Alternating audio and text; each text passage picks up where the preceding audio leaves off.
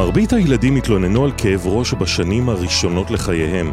ברוב המקרים מדובר בתופעה קלה וחולפת, אבל לפעמים כאבי הראש מופיעים בתדירות גבוהה ואפילו מסוכנים. אז איזה כאבי ראש אופייניים ברפואת ילדים? מה חשוב לשאול באנמנזה? איזה בדיקות והדמיות נדרשות? מהם הדגלים האדומים שדורשים פנייה דחופה למיון? ואיך מטפלים בכאב עצמו?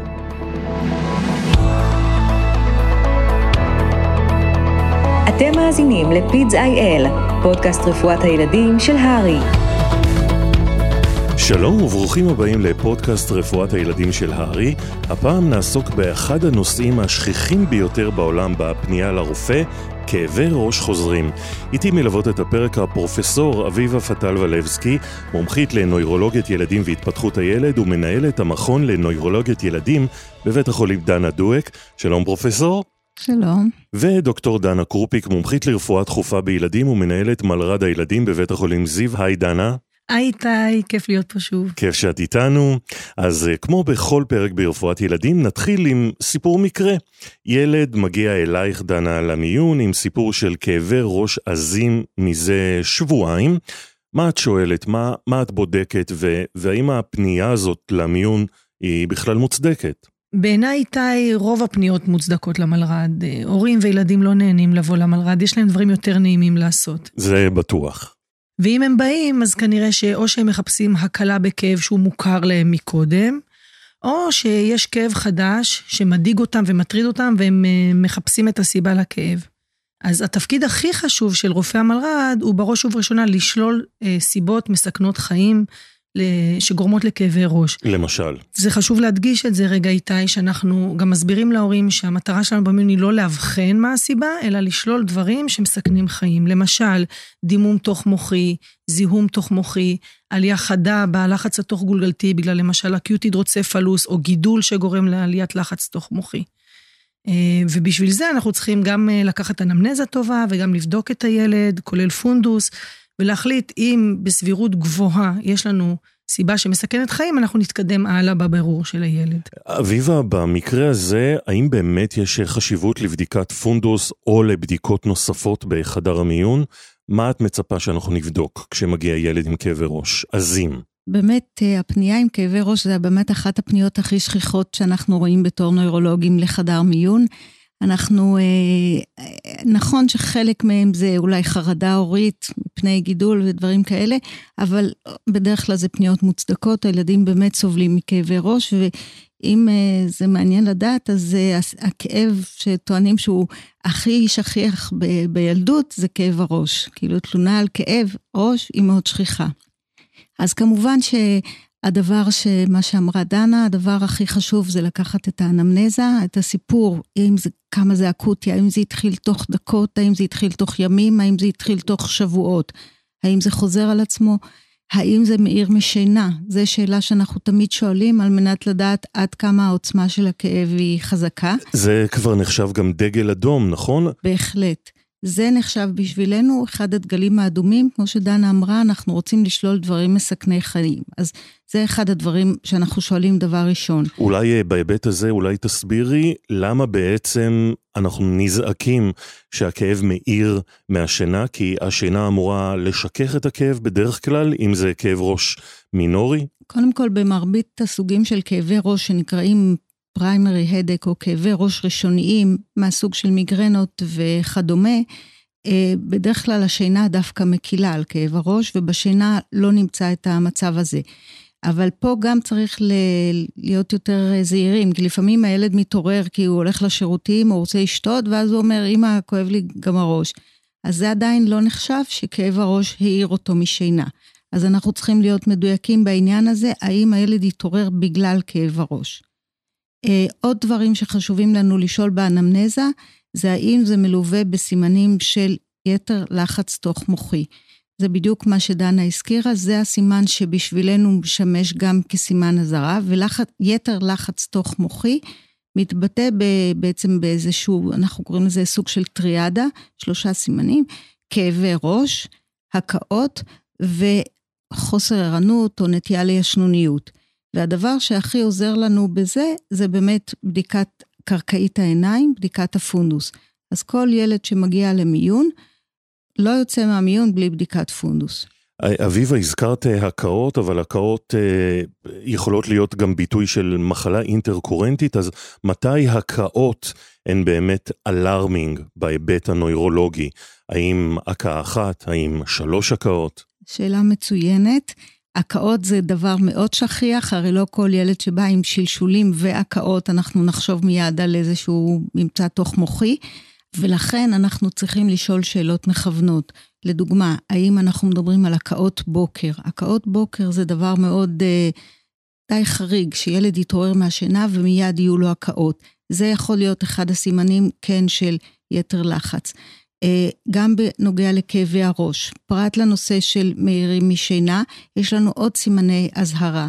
לדוגמה, ילד שהכאב ראש מתגבר בזמן שהוא בשירותים, בזמן שהוא מפעיל לחץ, או בזמן שהוא משתעל, אלה כאבי ראש שאנחנו קצת אה, מדאיגים אותנו, והם יכולים לרמז על יתר לחץ תוך מוחי. אה, רציתי רק להגיד שגם הבדיקה היא חשובה מאוד, כמו שדנה אמרה. לדוגמה, בבדיקה אפילו הראשונית, לא של אה, נוירולוגית, בבדיקה הרפואית הרגילה של רופא הילדים במיון, יש לנו סימני אזהרה ליתר לחץ, והסימנים הם ירידה בדופק, מה שאנחנו קוראים ברדיקרדיה, עלייה בלחץ הדם והפרעות בנשימה. זה גם טריאדה אחרת, שהיא טריאדה של סימנים ולא של סימפטומים, שגם היא מצביעה על יתר לחץ תוך מוחי.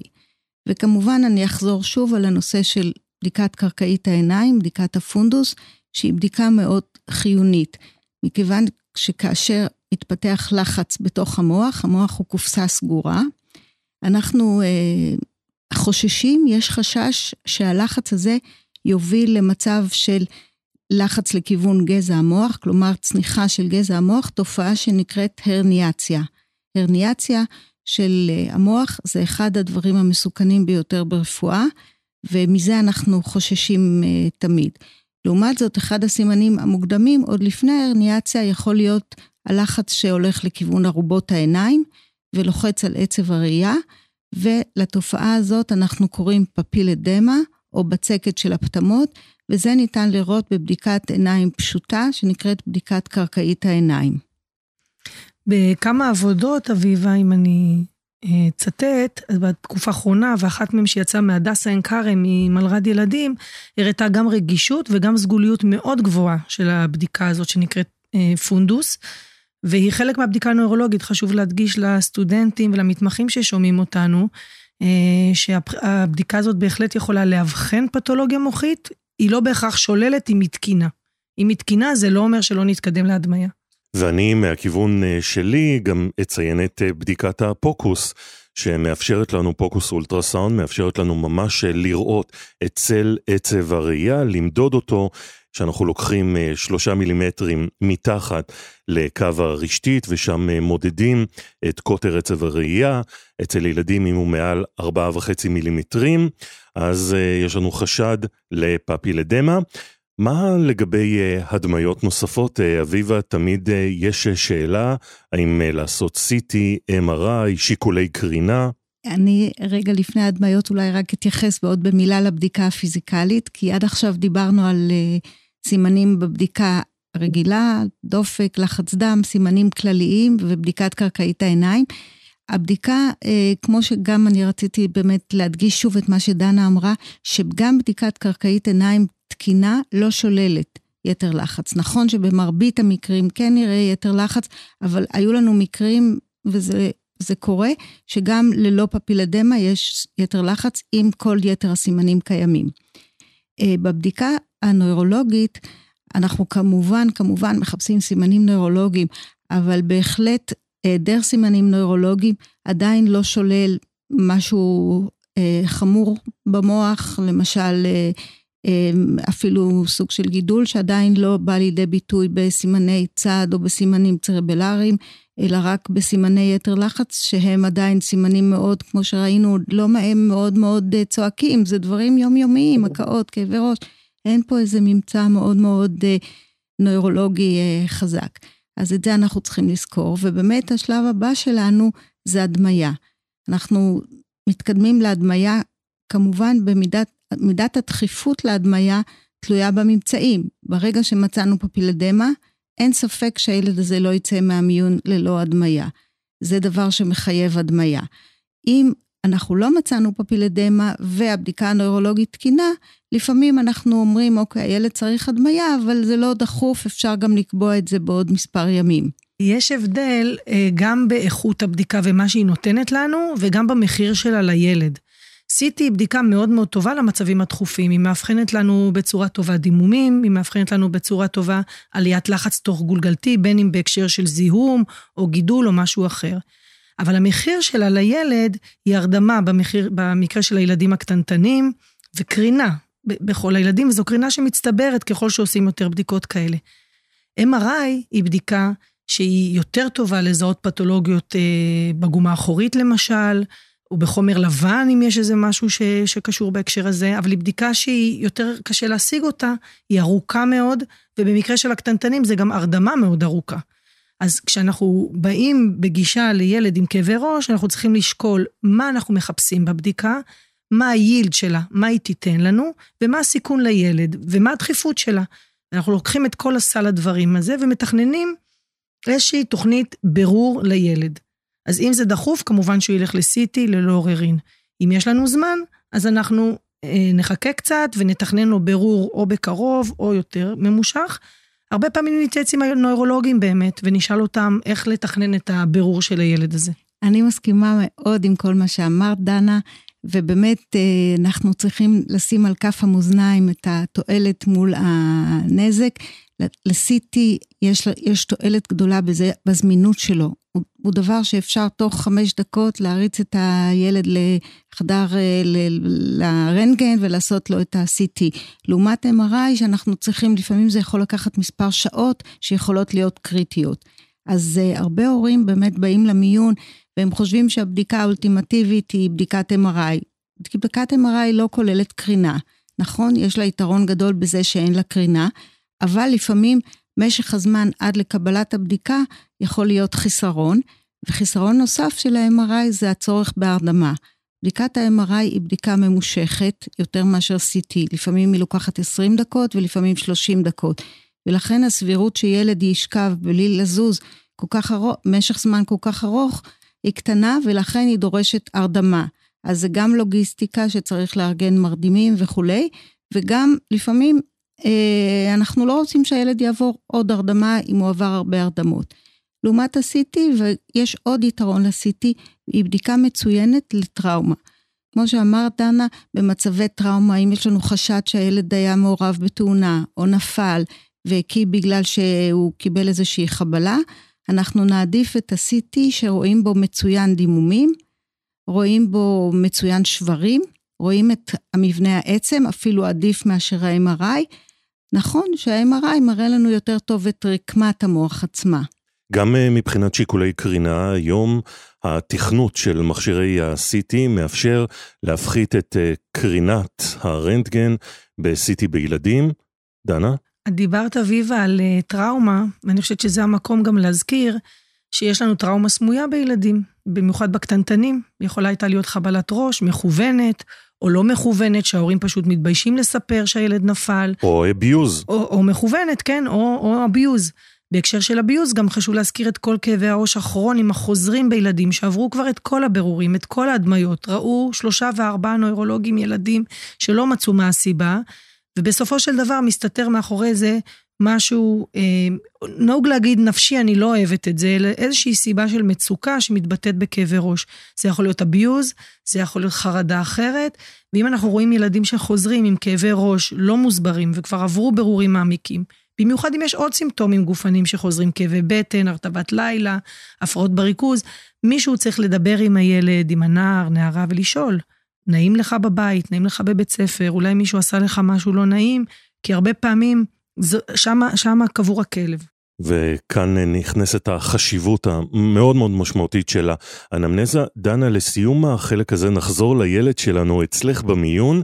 יש גם בדיקות מעבדה שאת לוקחת כבירור ראשוני לילד שמגיע כבר לחדר מיון עם כאבי ראש כנראה משמעותיים? אז במסגרת של אה, חדר המיון, אני חושבת שלבדיקות מעבדה אין כל כך מקום, אלא בהקשר של זיהום, אם אנחנו חושבים שיכול להיות זיהום, אבל אז גם צריכים להיות סימנים בבדיקה גופנית, של קישון עורף, של חום, איזה סיפור מתאים של מחלה לפני זה. אבל אה, מה שכן צריך לחשוב עליו זה לעשות ניכור מותני. ושוב, ניכור מותני אנחנו נעשה רק בהקשר של זיהום. לבירורים אחרים של הבחנה מבדלת אחרת של כאבי ראש, הילד הזה יועבר למחלקה וימשיך את הבירור אה, שמה.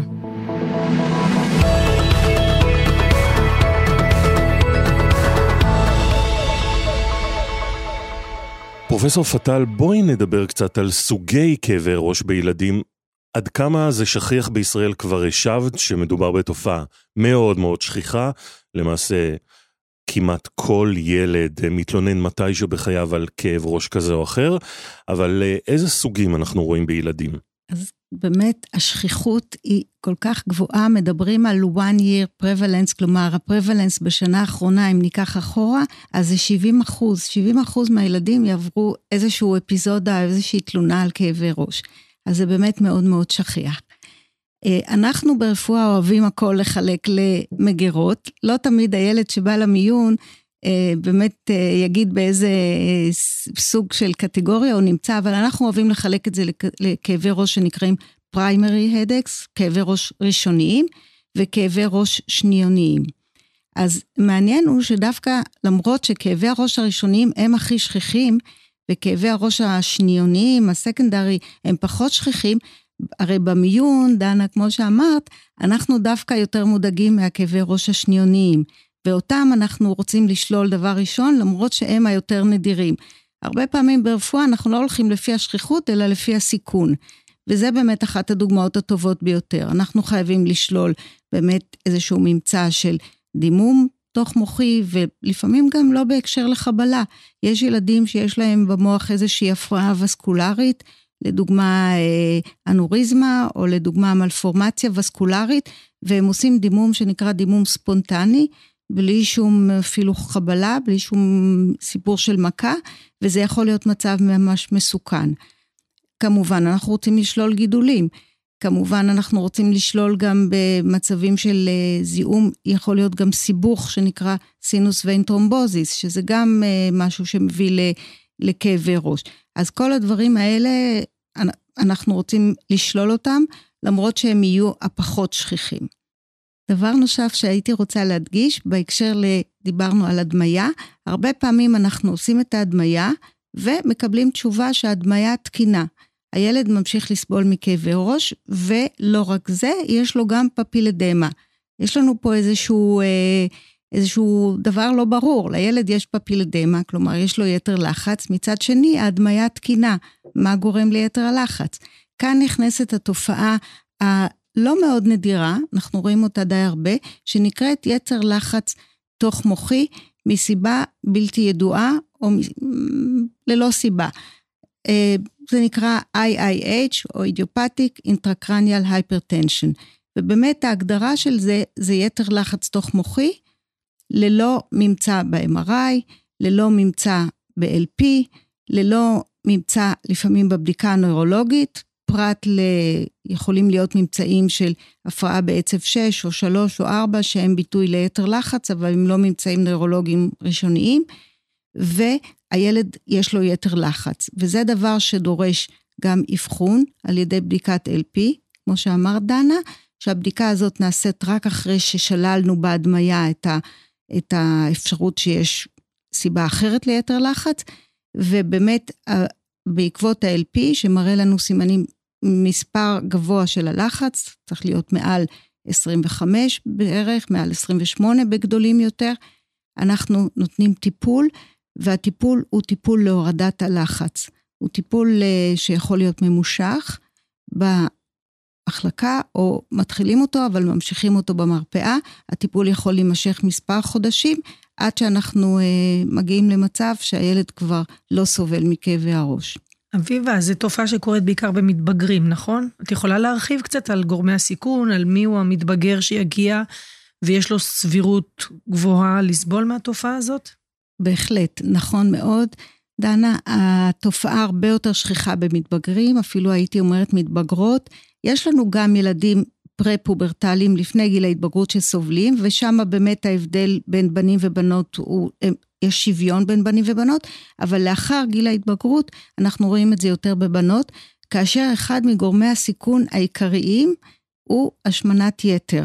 השמנת יתר זה, זה גורם סיכון, או אפילו עלייה במשקל גדולה בחודשים האחרונים, לא בהכרח אה, השמנה, אבל עלייה דרסטית, גורמת לאיזושהי הפרעה בניקוז הוורידי במוח, וכתוצאה מזה אנחנו רואים התפתחות של יתר לחץ תוך מוחי, כאשר הסכנה העיקרית בעצם ליתר הלחץ, פרט לכאבי הראש שהילד סובל, זה שהלחץ הזה יכול לפגוע בעצב הראייה, ובמשך הזמן לפגוע בשדות הראייה ובחדות הראייה, אפילו במצבים קיצוניים, אם לא טיפלנו בבעיה הזאת. אגב, הבעיה הזאת, אה, השם הישן שלה היה, לא הזכרתי, פסאודו-טומור, כי זה כל כך דומה לטומור, אבל זה פסאודו-טומור. היום השם הנכון הוא אינטרקר... IIH, כמו שהזכרתי קודם.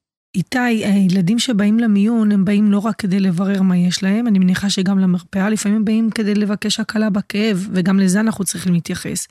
בין אם זה כאב ראש ראשוני, שאנחנו, הילד יודע שהוא סובל ממיגרנה, אבל הוא לא הצליח להתמודד בבית עם הטיפול שהוא לקח, או שזה כאב ראש ראשון, אבל uh, במהלך הבירור שלנו של uh, האם הסיבה היא דחופה או לא דחופה, גם צריך להקל לו על הכאב, כי בינתיים הוא סובל, הרבה פעמים זה כאב מאוד מאוד עצים.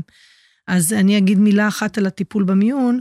אנחנו מאוד uh, דוחפים ברפואה דחופה ילדים לטיפול נגד כאב. יש הנחיות של ההסתדרות הרפואית שמחייבות כל רופא שמטפל בילדים להקל על הכאב והסבל. ומה שאנחנו בדרך כלל אה, ככה דוגלים בו זה שימוש באופיאטים. אז חשוב לציין פה שדווקא במקרה של כאב ראש, אופיאטים הם לא טיפול הבחירה. אופיאטים יכולים אולי להקל לרגע, ואחר כך הם עושים איזשהו ריבאונד עם כאב ראש יותר חזק. לכן הטיפול המקובל במיון לכאבי ראש, גם אם הם מעצימים, זה NSAIDs, זה התרופות שהוכחו כהכי עוזרות לכאבי ראש, זה יכול להיות נורופן, זה יכול להיות אה, קטורלק, שזה נור, אה, איבופרופן IV, פרצטמול IV תרופה טובה, והשילוב שלהם דווקא עם מתוקלופרמיד, עם פרמין, שזו תרופה שאנחנו לא כל כך אוהבים ברפואת ילדים. בגלל ה extrapyramidal syndrome? בגלל תופעות אקסטרה פירמידליות, אבל דווקא בהקשר של כאבי ראש, המתוקלופרמיד, בניגוד למשל לזופרן, הוא פועל בשתי זרועות. הוא, הוא גם מקל על הכאב, והוא גם מקל על הבחילה שבאה עם כאבי הראש. והוכח שהשילוב של מתוקלופרמיד עם NSAIDs הוא שילוב מאוד מאוד טוב. כמובן חושך ושקט ככל האפשר, אה, וכבר אם צריך תרופות יותר מתקדמות, כמו לרגקטיל או דברים כאלה, אנחנו בדרך כלל כבר נתייעץ עם נוירולוג, אנחנו לא, לא ניתן טיפול כזה לבד. וכאן אביבה, את חוזרת לתמונה, מתי ילד כזה עם כאבי ראש חוזרים יאושפז?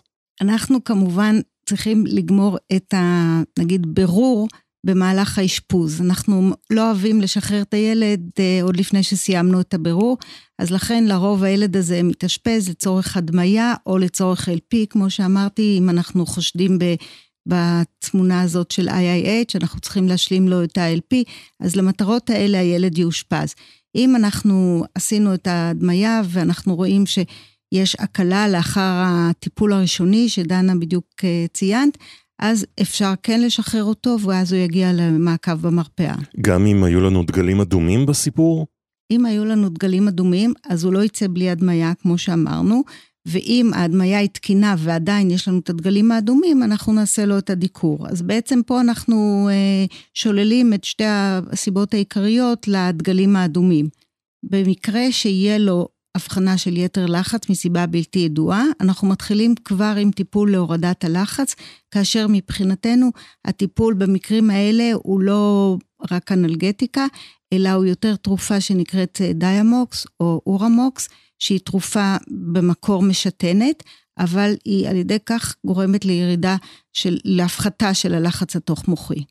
חשוב לי לציין עוד משהו, איתי, לגבי פסאודו-טומור צרברי או IIH, דיברנו על גורמי סיכון, בעצם אין לנו פה סיבה אחת, אבל יש לנו מגוון של גורמי סיכון. כלומר, לא רק השמנת יתר. נכון. לא רק השמנת יתר, יש תרופות מסוימות, וזה חשוב ש, שהציבור ידע שתרופות מסוימות יכולות להחמיר את ה... להיות בעצם גורם סיכון. תרופות כגון אנטיביוטיקות מיוחדות, קבוצת הטטרציקלינים, אנטיביוטיקה כמו מינוציקלין, וזו אנטיביוטיקה שניתנת לרוב בגיל ההתבגרות לנערים או נערות שסובלים מפצעי בגרות, מאקנה.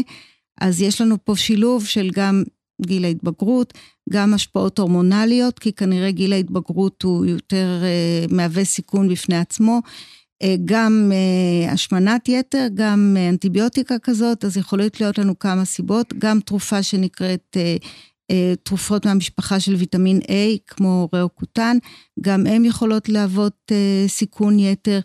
ראינו גם ילדים שמקבלים טיפול על ידי הורמון גדילה לקומה נמוכה, גם זה יכול לפעמים להיות uh, סיכון. הפרעות אנדוקריניות שונות, לפעמים גם הם מהווים גורמי סיכון. אז אנחנו uh, צריכים, למרות שהסיבה כביכול אינה ידועה, אנחנו צריכים עדיין לגלות מהם גורמי הסיכון וגם לטפל בהם ולהסיר אותם. מתי ילד כזה חוזר הביתה מהאשפוז? כמובן שאנחנו משתדלים שיחזור הביתה בלי כאבי ראש, ולא עם כאבי ראש, אבל לא נורא שהוא יחזור אפילו עם טיפול תרופתי, אבל העיקר שהוא לא יסבול מכאבי ראש, ואז הוא מגיע אלינו למרפאה. ברגע שאנחנו שללנו את הסיבות השניוניות, ואנחנו מתרכזים בכאבי ראש ראשוניים, פריימרי הדקס, אז בעצם יש לנו בעצם, נגיד, שלוש תופעות עיקריות שיכולות להיות. התופעה השכיחה ביותר היא מיגרנות. מיגרנות זו תופעה מאוד שכיחה בילדים, ויש לנו מאפיינים מאוד ברורים למיגרנות. שאנחנו שואלים אה, שאלות אה, באנמנזה, הכאב הוא לרוב אה, חד צדדי, הכאב יכול לעבור מצד לצד, זה כאב שהוא התקפי, הוא בא ויכול להימשך שעות, אפילו עד ימים, אבל, אבל בין ההתקפים, בין ההתקפים, וזה חשוב לציין, הילד הוא בריא לגמרי. אז ההתקף יכול להיות פעם מצד שמאל, פעם מצד ימין, זה לא משנה, לרוב זה באזור ש... סביב ערובת העין או באזור הרקה. הכאב הוא פועם, הוא נקרא פולסטילי. הכאב הוא באמת מאוד חזק, אה, ולרוב יש לו עוד תופעות, תופעה מאוד אופיינית זה שהאור מגביר את הכאב, כלומר הילדים מעדיפים להיות, לסגור את החתריסים, להיות בחדר קצת חשוך יותר, וגם הרעש מגביר את הכאב. מעדיפים להיות בחדר שקט. יש סיפור משפחתי מאוד חזק, לרוב אם ילד יש לו חשד למיגרנה, תמיד אנחנו שואלים את ההורים, ולרוב אחד ההורים יש לו את הנטייה הזאת. לפעמים להורים יש את זה בצורה קלה, והם אפילו לא מודעים שיש להם מיגרנה, אבל uh, יש לרוב סיפור משפחתי. Uh, ויש טיפולים שונים במיגרנות, יש טיפול uh, בזמן התקף, ויש טיפול ממושך מניעתי. הטיפול בזמן התקף נקרא טיפול אבורטיב. כלומר, אבורטיב, אנחנו משתדלים למנוע את ההתפתחות של ההתקף. ולכן הרבה פעמים אנחנו אומרים לילד, אה, הרבה פעמים יש תחושה מקדימה, שנקראת אאורה, לפני ההתקף. אם אתה מרגיש כבר שאתה הולך לקבל את ההתקף, ורוב הילדים יודעים את זה, אז בוא תיקח את התרופה כבר בשלב הזה. מצד שני, ילדים שחווים התקפים חוזרים מספר פעמים בשבוע, כאשר אנחנו מדברים על מיגרנה כרונית שמוגדרת כמעל 15 ימים בחודש, אז אנחנו חושבים על אולי טיפול מונע, כלומר טיפול שניתן מדי יום ולא רק בזמן ההתקף, על מנת למנוע את ההתקפים. יש טיפולים מונעים למיגרנה גם בילדים? בהחלט איתי, יש טיפולים מונעים. הטיפולים מתרכזים בכמה קבוצות. קבוצה אחת זה קבוצה של טיפולים אה, באמת אה, אנלגטיים, אבל הרבה פעמים אנחנו עוברים לקבוצה בכלל של טיפולים כביכול אנטי-אפילפטיים, כלומר, הן תרופות שהן משמשות גם לאפילפסיה, אבל אנחנו משתמשים בהן לכאבי ראש, אבל במינונים מופחתים. לדוגמה, תרופה שנקראת טופמקס, לדוגמה תרופה שנקראת אה, ולפרויק אסיד, אלה תרופות שהן מקבוצת האנטי-אפילפטיות, אבל משמשות לכאבי ראש. יש גם תרופות מקבוצת הבטה בלוקר, אה, קבוצה שנקראת, אה, תרופה שנקראת דרלין או פרופנלול, שגם היא משמשת כטיפול מונע. יש גם תרופות מקבוצת התרופות האנטי-דפרסנטיות, ששוב, אנחנו לוקחים תרופה שהיא משמשת אולי כנוגדת דיכאון, אבל פה אנחנו משתמשים בה במינונים מופחתים לטיפול במיגרנה, תרופה שנקראת אלטרול. והדבר החדש, נגיד הלהיט החדש, שעדיין לא נכנס אה, אה, לסל או לא קיבל אישור בילדים, אלא רק במבוגרים, זה תרופה שנקראת אה, אנטי-CGRP, התגלה שאחד הגורמים למיגרנות זה נאורופפטיד שמופרש במוח, והוא גורם לגירוי גם עצבי וגם של, של קרומי המוח וגם של כלי הדם, גורם להרחבת כלי הדם, וטיפול נוגד את הפפטיד הזה, אנטי CGRP, היום מאושר למבוגרים מעל גיל 18, במקרים מסוימים מאוד, במקרים קשים, ויש לו הצלחות מאוד גדולות. כיום אנחנו במחלקה שלנו משתתפת גם, ועוד מחלקות בארץ, בניסוי קליני, שבו נותנים את התרופה לילדים, לבני נוער, מגיל 12 עד 18, ואנחנו רואים, אה, אנחנו עושים במסגרת הניסוי, הניסוי הוא כפול סמיות, כלומר חלק מהילדים מקבלים את התרופה וחלק מקבלים פלצבו, אבל כעבור שלושה חודשים כל הילדים יכולים לקבל את התרופה עצמה, ואנחנו רואים בזה הצלחות. חשוב לי להדגיש בקשר לילדים האלה שידועים כסובלים ממיגרנות, לפעמים הם באים למיון כדי לקבל הקלה בכאב שלא הצליחו להשיג בבית, אבל גם הילדים האלה יכולים לסבול מפתולוגיה שהיא מסכנת חיים. ולכן מאוד מאוד חשוב לנו לא להיצמד לתווית ולא להגיד זאת מיגרנה ולשים אותם בחושך ולטפל בהם בכאב, אלא לעשות את אותו תהליך מההתחלה, כמו כשדיברנו בתחילת ההסכת הזה, ולשאול אותם את השאלות שמכוונות אותנו לפתולוגיות מסכנות חיים, ובעיקר בעיקר צריך לשאול אותם אם זה אותו כאב ראש שהם מכירים. או שהכאב הזה יש לו אופי אחר, או בעוצמה אחרת, ואם יש דגלים אדומים אחרים, כי כן מתוארים בספרות מתוארות טעויות ופספוסים של ילדים שסומנו כמיגרנה, כי ידעו שיש להם את זה מראש, ובדיעבד היה להם אה, משהו שסיכן אותם. אז זאת נקודה שבעיניי מאוד חשובה להזכיר אותה. אנחנו מתקרבים אה, לסוף הפרק. אה, אביבה, יש לך מסר לרופאים ששומעים אותנו ונתקלים במקרים של כאבי ראש חוזרים? כן, איתי, בהחלט. אז צריך להתייחס קודם כל בכבוד לכאבי הראש, ולא להגיד, אה, הרבה ילדים באים עם כאבי ראש, אומרים, אוי, זה אין לו שום דבר. אנחנו צריכים להתייחס בכבוד. אנחנו, אה, מההתרשמות שלנו, מרגישים שהנושא של שילוב כאבי ראש והקאות זה נושא מאוד מאוד, אה, זה דגל אדום מבחינתי מאוד מאוד חזק, בנוסף לדגלים האדומים שציינו קודם. כל ילד כזה חייב לעבור בדיקת קרקעית העיניים, זה דבר גם מאוד מאוד חשוב. ואנמנזה, אנמנזה, אנמנזה, כיוון שלפעמים כשנראה את הילד, אנחנו לא נמצא כלום בבדיקה הנוירולוגית, אז אנחנו לא יכולים להגיד, אין לו כלום בבדיקה הנוירולוגית, אין לו שום דבר. עוד פעם להתחיל לחקור איך הכאב ראש התפתח, מתי הוא מתגבר, האם הוא מתגבר במצבים מסוימים שציינתי, ולהחליט על ההדמיה הנכונה. אני גם רוצה להגיד לה, לפעמים אנחנו לא להיבהל כל כך, לפעמים אם אנחנו מחליטים לעשות CT ולא דווקא MRI, אם אנחנו מעדיפים לעשות את זה במיידי, להוריד את הלחץ מה, גם מהרופא וגם מההורה, בקרינה מופחתת, כמו שאמרת איתי, זה לא נורא, היום הקרינה היא מאוד מאוד אה, נמוכה, ולפעמים זה משחרר לנו אה, לחץ, גם חרדה הורית. ובאמת, כמו שאמרת, דנה, לא לשכוח את המקרים הפונקציונליים, כלומר, המקרים שכאב הראש הוא לא מסיבה לא נוירולוגית ולא אורגנית, אלא ילדים שסובלים מאולי הצקה בבתי הספר, או איזה שהם תופעות מצוקה רגשית בבית, משפחתית, אה, גירושים, דברים כאלה, ובסופו של דבר, הביטוי של זה יהיה כאבי ראש, כי רק ככה הם מקבלים את התשומת לב ההורית או את התשומת לב של אה, המערכת החינוכית, וגם גם בזה צריך לטפל. זה לא משהו שאפשר להתעלם ממנו.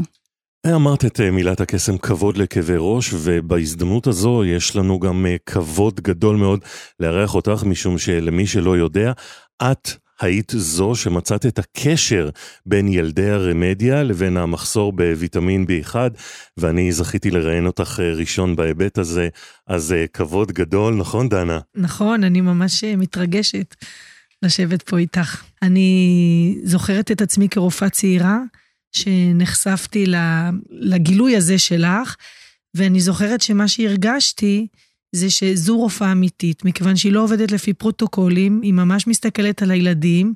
יוצאת מנ... מהקופסה. יוצאת מהקופסה, מנסה להבין אותם, לא, לא הולכת, ככה כתוב בספר וככה נעשה, אלא מסתכלת על הילדים, מנסה להבין באמת באמת מה קורה שם, ומשם ניצלו חייהם של אה, ילדים רבים אחרים, ואני זוכרת בתור רופאה צעירה, שזו הייתה השראה בשבילי, ואני אמרתי, ככה אני רוצה להסתכל על המטופלים שלי, אז זאת גם הזדמנות שלי להגיד לך תודה, ולהגיד לרופאים ולמתמחים והסטודנטים שמקשיבים לנו, שאני מציעה שתשאפו להיות רופאים כאלה. ריגשת, אביבה, ריגשת. תודה רבה איתי, ותודה רבה דנה, מאוד מרגש, תודה. זהו, אנחנו סיימנו את הפרק שלנו. תודה רבה לכן, הפרופסור אביבה פטל ולבסקי ודוקטור דנה קרופיק. תודה גם לכם, המאזינות והמאזינים, מקווים שהיה לכם מעניין. אתם מוזמנים להאזין לכל הפודקאסטים הרפואיים של הארי, וגם לעקוב אחרינו ברשתות החברתיות. בינתיים, שמרו על עצמכם, ונתראה בפרק הבא.